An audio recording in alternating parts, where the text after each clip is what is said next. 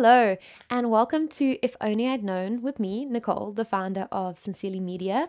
I am so stoked you are here for the third episode, and I'm I'm going to answer questions. Again, if you've been following the series, you'll know that I started this podcast by asking a story on my in- asking a story. Well done. Asking a question on my Instagram story. And the question was, What do you want me to podcast about? What do you want me to talk about? And one of the questions I got asked was, How do I get started and subsequently scale the business? So, more simply, how to get started and scale the business. So, if I'm understanding this question, it's literally what you need to do in order to start a business and then what to do to scale it as you continue to grow. And there are so many things that, like people and me, overlooked in the beginning just due to not knowing. So, here we go. So, first thing you're going to need is a solid business idea. You need to know what you want to do, why you're doing it, and you need to have a business plan in place where you are, where you want to go, and how you plan on getting there. Secondly, you're going to need a business spreadsheet. You need to know what it's going to cost to run your business on a daily, weekly, and monthly basis. You also need to know how much money you need to make in order to survive, and from there, how much money you need to earn every single day and hour in order to reach that goal. The third thing you're going to need is comprehensive branding. You need a brand. This means a logo and a brand identity that you can hold onto and refer back to at all points. It doesn't have to be completely comprehensive, but you need to be consistent with your brand messaging, your brand visuals, and all of the designs you are putting out as a company. Now, the fourth thing you need is packages. If you're offering services, this is more for service based businesses, but how are you going to do it? You need to know what pricing in your industry looks like, and you need to know who your audience is and what a realistic price that they can afford to pay. So, what services you like offering and what you don't, price accordingly. An example here. So, a service I hate providing is social media reports, monthly reports. However, it is something that is desired by many people. So they want to know the analytics, they want to know what's going on, which is fair. So I do offer it as a service, but because I don't like offering it as it as a service, it only gets attached to my very expensive bundles because if you are paying me that amount of money, you qualify for a service that I don't want to provide but will because you have compensated me for that decision. And then number 5, active social media. Social media is literally the greatest tool you've been given. I, I wrote this in caps here. Use all of the free real estate the internet offers you. Okay, what is free real estate? So think about it this way everywhere your brand ends up in front of people, generally you have to pay. You want to put your branding on a billboard? Money. You want to put out flyers? Money. You want to put a sticker on your car. Money. That is all real estate. So you're buying places in front of people's eyes to place your business, but you're having to pay for them. Social media is free. This is why I refer to it as free real estate. You are given Instagram, Facebook, LinkedIn, YouTube, Pinterest, hundreds of sites where you can post about your business to people for absolutely no price. And you need to be utilizing that. If you're utilizing paid real estate and not free real estate, you're spending unnecessary money. You need to be using the area that you have in front of you before you go and invest money into what you're doing. So, along with that, you need to communicate your or communicate to your audience in a way that speaks to them. So, blending education, entertainment, and sales in a way that integrates your business into the everyday lives of people in a way that makes sense, doesn't feel slimy, and actually helps create a relationship between you and the person you are selling to. So, those five steps are what I wish I had mapped out when I started. I didn't know this kind of stuff was necessary. So there are there are a few like non essentials that I absolutely love and use. So these are just two simple tools that I've utilized in like the starting and the and the growth of my business. One would be because I am not good with finances. And what I mean by that is I do understand how finances work, I do manage them well, but oh my goodness, making invoices is like it is the bane of my existence. I hate invoicing. So I use a software called Invoice Simple which is amazing. It's like it's, I think it's a Canadian company. It's like 50 bucks a month and they track all of your invoices. Um, you can automate or automate you can create all of your quotes, all of your invoices. I absolutely love it. It's simple, stick your logo on it, literally just change the currency. So if I'm invoicing an American company, I can just change my pricing to dollars and switch it back to rands as soon as that invoice is done. I love it. I've been using it for three years now and I 10 out of 10 recommend it. It has helped me so much. And it also has this amazing feature. It's got the free tab and the pay tab, or the unpaid and the pay tab. So once someone's completed a payment, you can click um, payment received and then it tracks all of the payments you've received and it tracks all of those that still need to be paid. So you can keep track of out standing invoices. Wow, they should hire me. I'm basically doing an ad for them, but they're amazing. I absolutely love them as a company, and that's why I'm giving them this free real estate. Okay, the second tool that I use and absolutely love is Canva. So I'll start off by saying I am Adobe trained. Um, I'm a photographer, graphic designer. I know how to use Adobe, Photoshop, Lightroom, Illustrator InDesign, Premiere Pro, all of them. However, they are expensive. They are flippin' expensive. And when you are starting, you might not have the money to put into that. And I find the Canva is a great alternative to that, as well as if you are not a I kind of want to go with the word natural, but if designing things doesn't come naturally to you, Canva is really great for that because it has so many templates that you can use. If you're looking for easy to use drag and drop design templates, then you're in the right place. Owning a business and being a designer are two very different jobs. You need designs, but aren't sure where to start? That's where I come in. I've created a library of Instagram template bundles focused on providing you with a baseline for your social media. From the low price of $35, you can buy once and then use them forever. These templates were made to empower you as a business owner to take control of your business and give you the tools that you need for success. If this sounds like the solution you've been looking for, then you can go to www.creativemarket.com forward slash sincerely media and find the template set that serves you best. That's www.creativemarket.com forward slash sincerely media. And once more, that is www.creativemarket.com forward slash sincerely media. Okay, so scaling. We've now spoken about starting. Now let's look at scaling. How do you scale your business? Well, here's just a fact.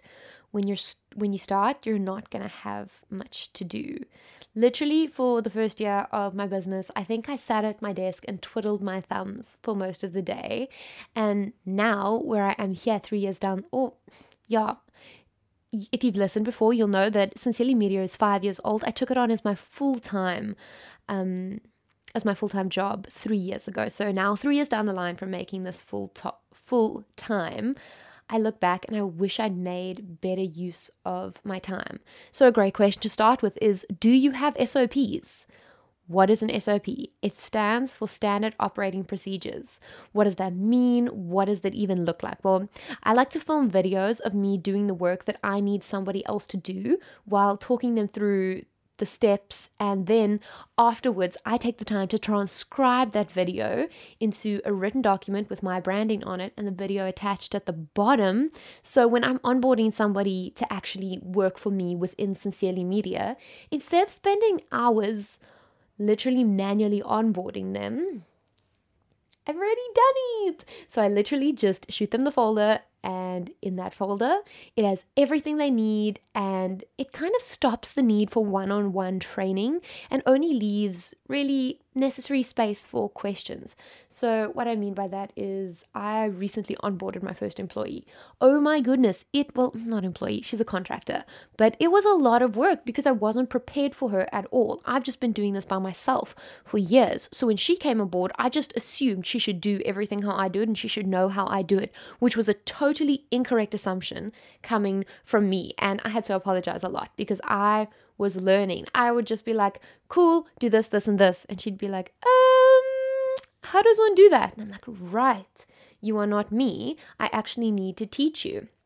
So it's taken me a long time to do this with her, but I've actually put together an SOP folder from that. So when I do onboard people in the future, I can just shoot them the folder. And then instead of having to actually spend maybe two days walking them through my entire process, I can just send them the videos and the notes. They can read them and listen and watch.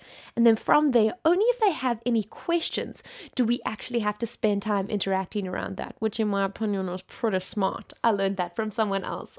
Thank you, Darlene the image Trapania, she taught me how to do that. so, something also worth noting is that as more people come on board, you can compile a FAQ page, so FAQ frequently asked questions. And that in the long run can save you from having to answer a lot of questions. So, for instance, if everybody is asking the same questions, compile that into a document that they can look at. And if once reading through that document they are still left with questions, then you know they've done the work and it's worth listening to and answering those questions. So what I where I go to next is do you have a solid onboarding system that you can filter people through? I'm taking a quick break from our podcast today to talk about the shocking lack of authentic South African stock photos on the internet today. Searching site after site looking for the perfect photo takes time. That's why I've created SouthAfricanStockPhotos.com with a library of over 2,000 authentic South African stock photos. It's here to fill that gap. If you sign up today, you can use the coupon code If Only I'd Known. That's If Only I'd Known, and receive 20% off your first month. After that, it's only 250 Rand a month for unlimited access and unlimited downloads. Don't miss out. Go to www.southafricanstockphotos.com and use the coupon code If Only I'd Known and get 20% off today thousands of authentically South African photos at your fingertips. That's www.southafricanstockphotos.com. Use the coupon code if only I'd known. Now, SOPs are a big part of an onboarding system. How do you put people in your business? Do you have the processes mapped out? So, having the processes mapped out saves you the time you'll spend trying to remember what you need to do. Make a note of what needs to be done so that in the future you can outsource this job to somebody rather than spending your time onboarding rather than spending your time onboarding somebody every time someone joins. So, what do I mean by that, okay, cool. So, my company is now two people. So, let's say we onboard a third person. Am I going to take three days to onboard the next person, or am I just gonna map out exactly what needs to be done, give it to my contractor, and have her onboard them? That sounds like a much better use of my time and money than me taking two days out of my week to manually onboard somebody. And while it is completely true that you do have to slow down in order to speed up, this allows you to slow down without completely disrupting your workflow and your workplace. So, my next question would be Do you have a passive slash passive ish system that you can fall back onto when you're not able to keep up with personalized products?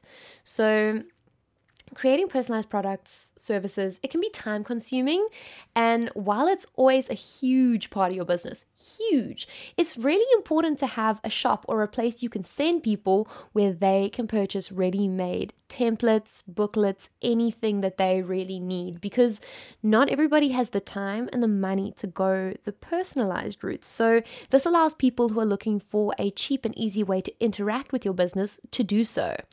Some examples? Cool. So, when I started Sincerely Media, I used to offer one on one coaching sessions, and I still do, but they were the groundwork for my business. And I've now gotten to the point in my career where I can no longer stay in meetings 24 7, so all day, with what people were paying. So, what's the workaround? What's my alternative to that? Well, I already had all of the material written down that I literally worked through over and over again with each student. So I filmed it and I put it into a course and I transcribed it and put a booklet with it. Now people can watch that course and after they've been through the course, they can come for one on one coaching. And like I said earlier, I then took all of those materials and then I created a workbook that people can work through by themselves. So when you buy the course, you get a workbook, or you can separately buy the workbook if it's cheaper for you and you're willing to do the work and go through it by yourself. So it's all about looking at what you're doing and creating a way for people to access what you have without having to take the time to help every single person. You'll just be there for support and for specialized questions. So it's giving people access to you without losing all of your time. That's how I view it because it's way more valuable the time. So an example of this, I now only accept coaching students after after you've been through my introduction to social media course why? Because I have found that coaching is more valuable once somebody has a basic understanding of what social media actually entails. So when people would just come straight in from the internet, I did actually have some trouble because it would take me maybe two or three sessions just to get them to understand what we were doing. And that felt like an abominable waste of their money and a waste of my time. Whereas now, I can put them through the course. They understand all of this after the course. Um, my email box is open, so my inbox is open. They shoot me their questions. We answer them. By the time they come into paid social, no, no, no, no. By the time they come into paid coaching sessions, all we are doing is working with their personal queries, which I love. It, it, it's so efficient for them, money wise, it's time efficient for both of us, and they get real value out of their time with me. All of these things are key parts of scaling a business.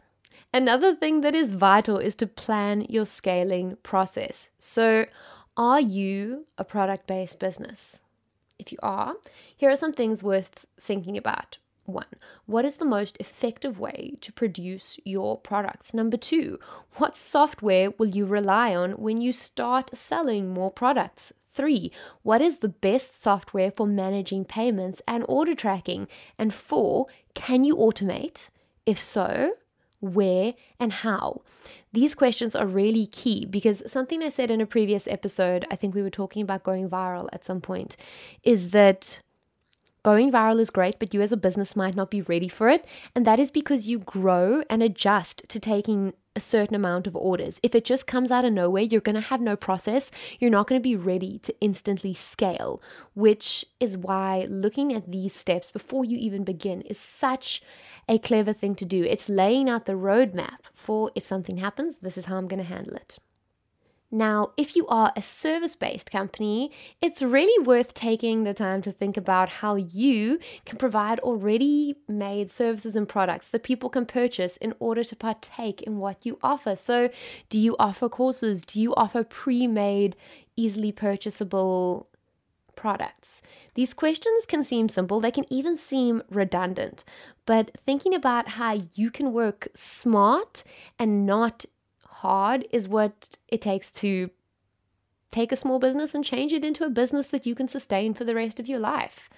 I really hope I've answered this question. I feel like I've given a lot of information and I hope it's been helpful. I really do. So, thank you so much for taking the time to listen. And if you'd like to contact me beyond this podcast, my socials are all at Sincerely Media. You can find me on Pinterest, Facebook, Instagram, or you can visit my website at www.sincerelymedia.com. I love you guys. I appreciate you, and I'll see you in the next episode.